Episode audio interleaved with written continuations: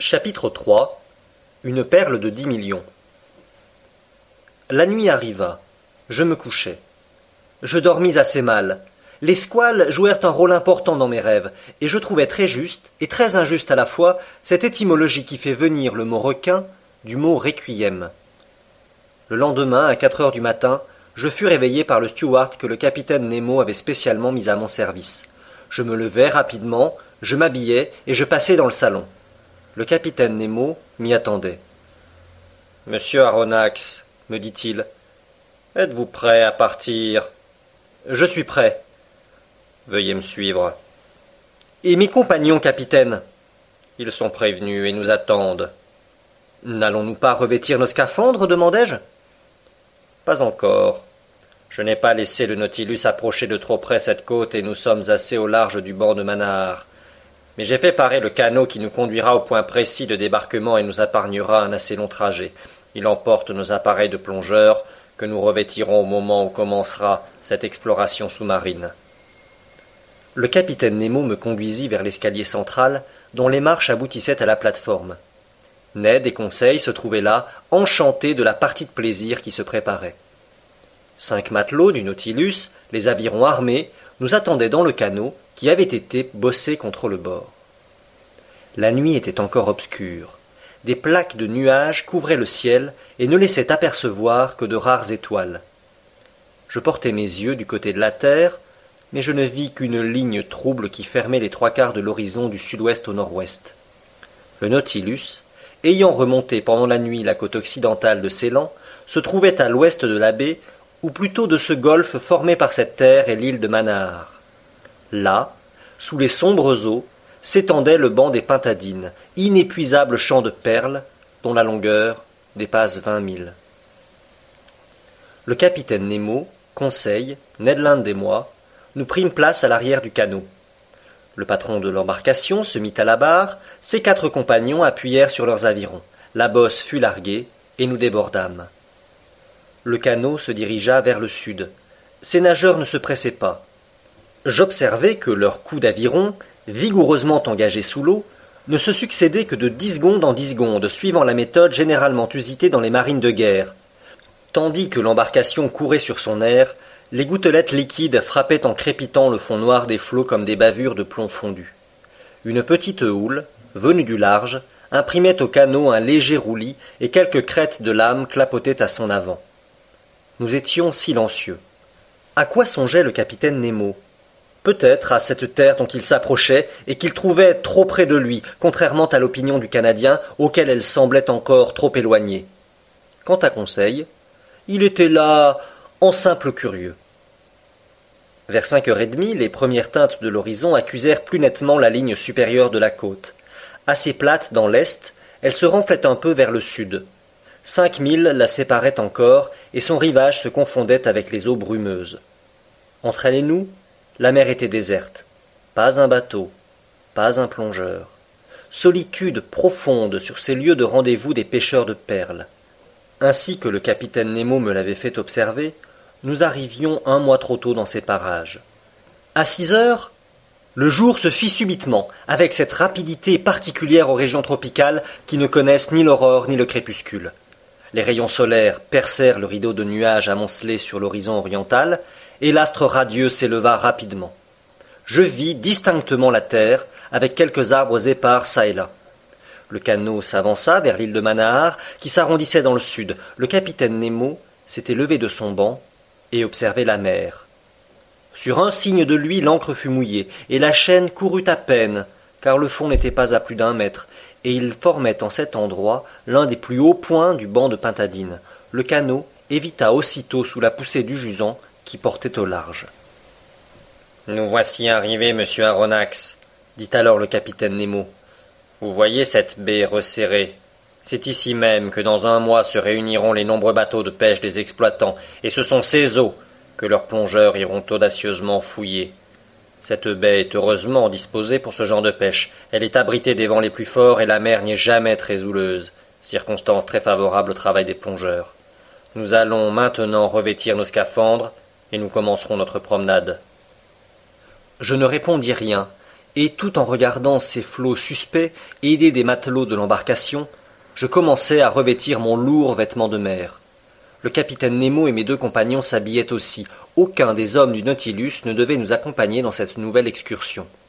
Bientôt nous fûmes emprisonnés jusqu'au cou dans le vêtement de caoutchouc, et des bretelles fixèrent sur notre dos les appareils à air. Quant aux appareils Ruhmkorff, il n'en était pas question. Avant d'introduire ma tête dans sa capsule de cuivre, j'en fis l'observation au capitaine. Ces appareils nous seraient inutiles, me répondit le capitaine. Nous n'irons pas à de grandes profondeurs et les rayons solaires suffiront à éclairer notre marche. D'ailleurs, il n'est pas prudent d'emporter sous ses eaux une lanterne électrique. Son éclat pourrait attirer inopinément quelques dangereux habitants de ces parages. Pendant que le capitaine Nemo prononçait ces paroles, je me retournai vers Conseil et Ned Land. Mais ces deux amis avaient déjà emboîté leur tête dans la calotte métallique et ils ne pouvaient ni entendre ni répondre. Une dernière question me restait à adresser au capitaine Nemo. Et nos armes, lui demandai-je, nos fusils. Des fusils. À quoi bon Vos montagnards n'attaquent-ils pas un ours, poignard à la main, et l'acier n'est-il pas plus sûr que le plomb? Voici une lame, solide. Passez-la votre ceinture, et partons. Je regardais mes compagnons. Ils étaient armés comme nous, et de plus, Ned Land brandissait un énorme harpon qu'il avait déposé dans le canot avant de quitter le Nautilus.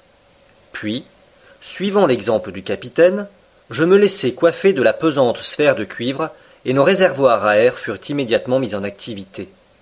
Un instant après, les matelots de l'embarcation nous débarquaient les uns après les autres, et par un mètre et demi d'eau, nous prenions pied sur un sable uni.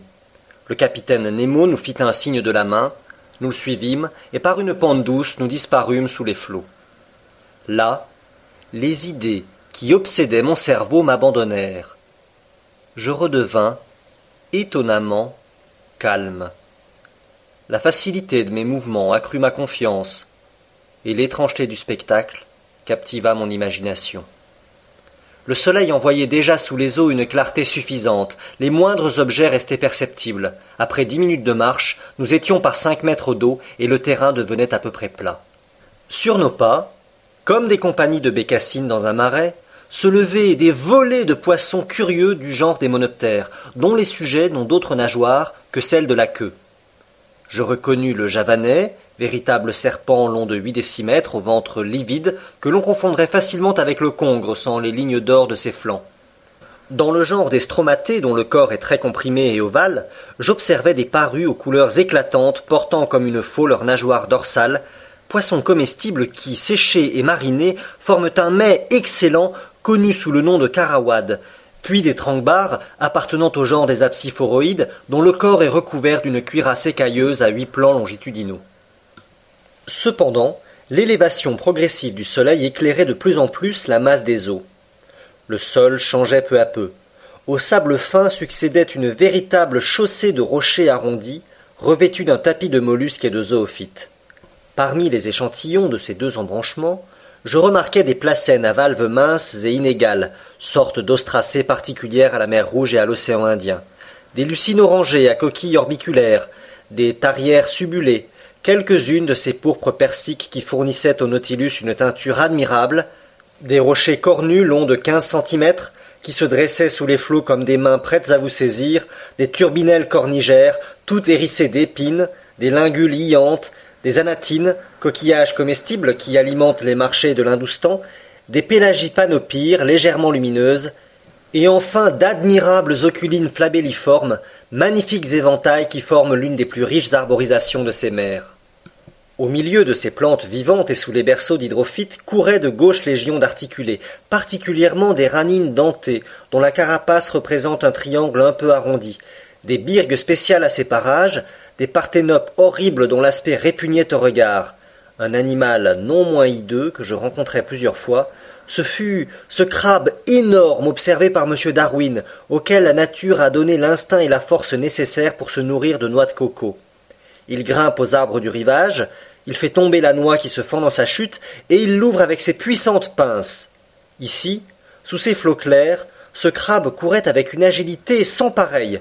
tandis que des kénopées franches, de cette espèce qui fréquente les côtes du Malabar, se déplaçaient lentement entre les roches ébranlées. Vers sept heures, nous arpentions enfin le banc de pintadines, sur lequel les huîtres perlières se reproduisent par millions.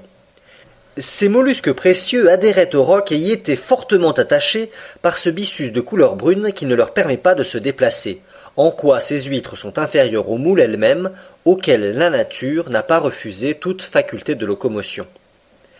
La pintadine Grina, la même perle dont les valves sont à peu près égales, se présente sous la forme d'une coquille arrondie, aux épaisses parois, très rugueuses à l'extérieur. Quelques-unes de ces coquilles étaient feuilletées et sillonnées de bandes verdâtres qui rayonnaient de leur sommet. Elles appartenaient aux jeunes huîtres. Les autres, à la surface rude et noire, vieilles de dix ans et plus, mesuraient jusqu'à quinze centimètres de largeur. Le capitaine Nemo me montra de la main cet amoncellement prodigieux de pintadines, et je compris que cette mine était véritablement inépuisable, car la force créative de la nature l'emporte sur l'instinct destructif de l'homme. Ned Land, fidèle à cet instinct, se hâtait d'emplir des plus beaux mollusques un filet qu'il portait à son côté. Mais nous ne pouvions nous arrêter. Il fallait suivre le capitaine qui semblait se diriger par des sentiers connus de lui seul. Le sol remontait sensiblement, et parfois mon bras, que j'élevais, dépassait la surface de la mer. Puis le niveau du banc se rabaissait capricieusement. Souvent nous tournions de hauts rocs effilés en pyramidions. Dans leurs sombres anfractuosités, de gros crustacés, pointés sur leurs hautes pattes comme des machines de guerre, nous regardaient de leurs yeux fixes, et sous nos pieds rampaient des myrianes, des glycères, des aricies et des annélides qui allongeaient démesurément leurs antennes et leurs cires tentaculaires. En ce moment s'ouvrit devant nos pas une vaste grotte, creusée dans un pittoresque entassement de rochers tapissés de toutes les hautes lisses de la flore sous-marine. D'abord, cette grotte me parut profondément obscure. Les rayons solaires semblaient s'y éteindre par dégradations successives. Sa vague transparence n'était plus que de la lumière noyée. Le capitaine Nemo y entra, nous après lui. Mes yeux s'accoutumèrent bientôt à ces ténèbres relatives, je distinguais les retombées si capricieusement contournées de la voûte que supportaient des piliers naturels, largement assis sur leur base granitique, comme les lourdes colonnes de l'architecture toscane. Pourquoi notre incompréhensible guide nous entraînait-il au fond de cette crypte sous-marine? J'allais le savoir avant peu. Après avoir descendu une pente assez raide, nos pieds foulèrent le fond d'une sorte de puits circulaire. Là, le capitaine Nemo s'arrêta, et de la main, il nous indiqua un objet que je n'avais pas encore aperçu. C'était une huître de dimension extraordinaire, un tridacne gigantesque, un bénitier qui eût contenu un lac d'eau sainte, une vasque dont la largeur dépassait deux mètres et conséquemment plus grande que celle qui ornait le salon du Nautilus. Je m'approchai de ce mollusque phénoménal. Par son byssus, il adhérait à une table de granit, et là, il se développait isolément dans les eaux calmes de la grotte. J'estimais le poids de ce tridacne à trois cents kilogrammes. Or, une telle huître contient quinze kilos de chair, et il faudrait l'estomac d'un gargantua pour en absorber quelques douzaines. Le capitaine Nemo connaissait évidemment l'existence de ce bivalve. Ce n'était pas la première fois qu'il le visitait, et je pensais qu'en nous conduisant en cet endroit, il voulait simplement nous montrer une curiosité naturelle. Je me trompais. Le capitaine Nemo avait un intérêt particulier à constater l'état actuel de ce tridacne. Les deux valves du mollusque étaient entr'ouvertes. Le capitaine s'approcha et introduisit son poignard entre les coquilles pour les empêcher de se rabattre. Puis de la main, il souleva la tunique membraneuse et frangée sur les bords qui formaient le manteau de l'animal. Là, entre les plis foliacés, je vis une perle libre dont la grosseur égalait celle d'une noix de cocotier. Sa forme globuleuse, sa limpidité parfaite, son oriente admirable en faisait un bijou d'un inestimable prix. Emporté par la curiosité, j'étendais la main pour la saisir, pour la peser, pour la palper, mais le capitaine m'arrêta, fit un signe négatif, et retirant son poignard par un mouvement rapide, il laissa les deux valves se refermer subitement. Je compris alors quel était le dessein du capitaine Nemo. En laissant cette perle enfouie sous le manteau du tridacne, il lui permettait de s'accroître insensiblement. Avec chaque année, la sécrétion du mollusque y ajoutait de nouvelles couches concentriques. Seul le capitaine connaissait la grotte où mûrissait cet admirable fruit de la nature. Seul il l'élevait, pour ainsi dire, afin de la transporter un jour dans son précieux musée. Peut-être même, suivant l'exemple des Chinois et des Indiens, avait-il déterminé la production de cette perle en introduisant sous les plis du mollusque quelques morceaux de verre et de métal qui s'étaient peu à peu recouverts de la matière nacrée. En tout cas, comparant cette perle à celle que je connaissais déjà, à celle qui brillait dans la collection du capitaine, j'estimais sa valeur à dix millions de francs au moins. Superbe curiosité naturelle et non bijou de luxe, car je ne sais quelles oreilles féminines auraient pu la supporter. La visite à l'opulent Tridacne était terminée. Le capitaine Nemo quitta la grotte et nous remontâmes sur le banc de pintadine au milieu de ces eaux claires que ne troublait pas encore le travail des plongeurs. Nous marchions isolément, en véritables flâneurs, chacun s'arrêtant ou s'éloignant au gré de sa fantaisie. Pour mon compte, je n'avais plus aucun souci des dangers que mon imagination avait exagérés si ridiculement. Le haut fond se rapprochait sensiblement de la surface de la mer, et bientôt par un mètre d'eau ma tête dépassa le niveau océanique. Conseil me rejoignit, et collant sa grosse capsule à la mienne, il me fit des yeux un salut amical. Mais ce plateau élevé ne mesurait que quelques toises, et bientôt nous fûmes rentrés dans notre élément. Je crois avoir maintenant le droit de le qualifier ainsi. Dix minutes après, le capitaine Nemo s'arrêtait soudain, je crus qu'il faisait halte pour retourner sur ses pas. Non. D'un geste, il nous ordonna de nous blottir près de lui, au fond d'une large anfractuosité. Sa main se dirigea vers un point de la masse liquide, et je regardai attentivement. À cinq mètres de moi, une ombre apparut et s'abaissa jusqu'au sol. L'inquiétante idée des requins traversa mon esprit.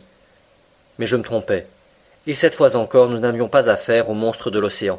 C'était un homme.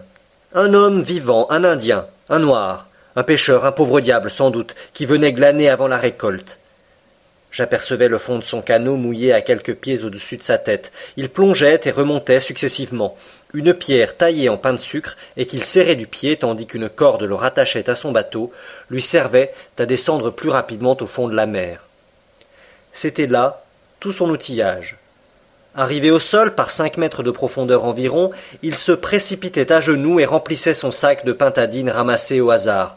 Puis il remontait, vidait son sac, ramenait sa pierre et recommençait son opération qui ne durait que trente secondes.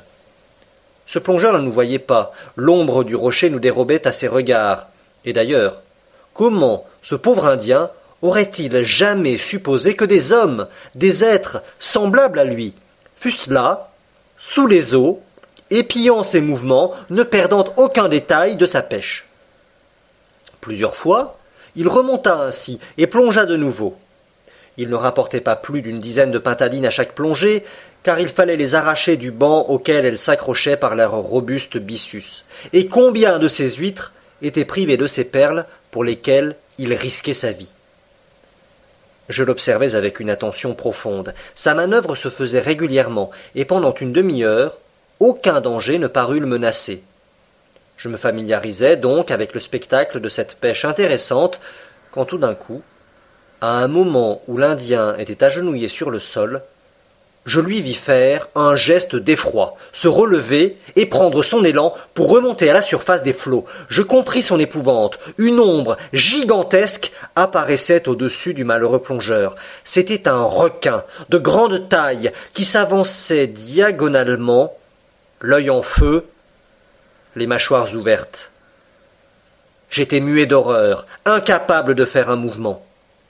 Le vorace animal, d'un vigoureux coup de nageoire, s'élança vers l'Indien qui se jeta de côté et évita la morsure du requin, mais non le battement de sa queue, car cette queue, le frappant à la poitrine, l'étendit sur le sol. Cette scène avait duré quelques secondes à peine. Le requin revint, et se retournant sur le dos, il s'apprêtait à couper l'Indien en deux, quand je sentis le capitaine Nemo posté près de moi se lever subitement. Puis son poignard à la main, il marcha droit au monstre, prêt à lutter corps à corps avec lui. Le squale, au moment où il allait happer le malheureux pêcheur, aperçut son nouvel adversaire, et se replaçant sur le ventre, il se dirigea rapidement vers lui. Je vois encore la pose du capitaine Nemo.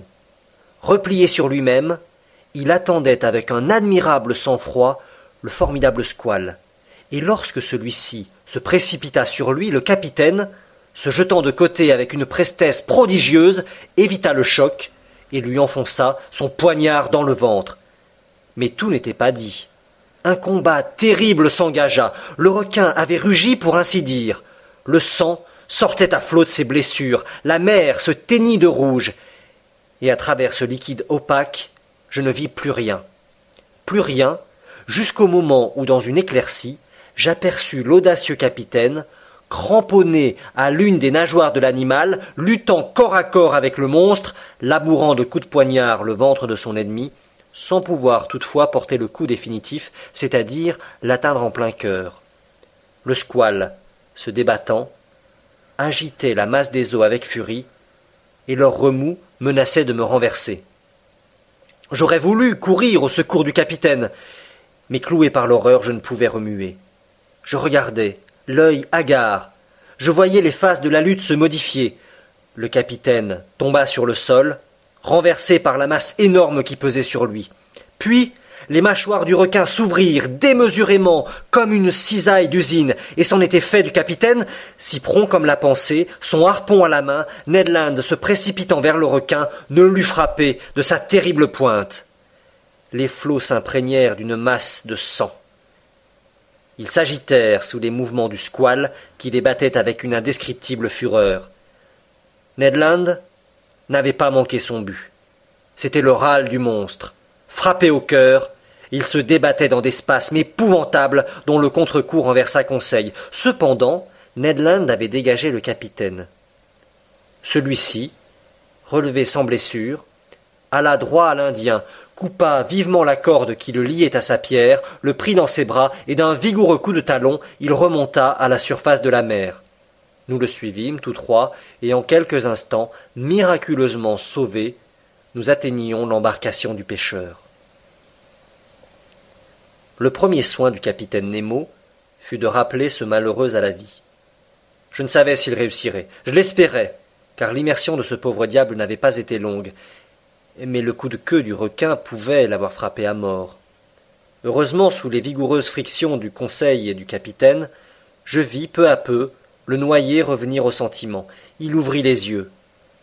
Quelle dut être sa surprise, son épouvante même, à voir les quatre grosses têtes de cuivre qui se penchaient sur lui.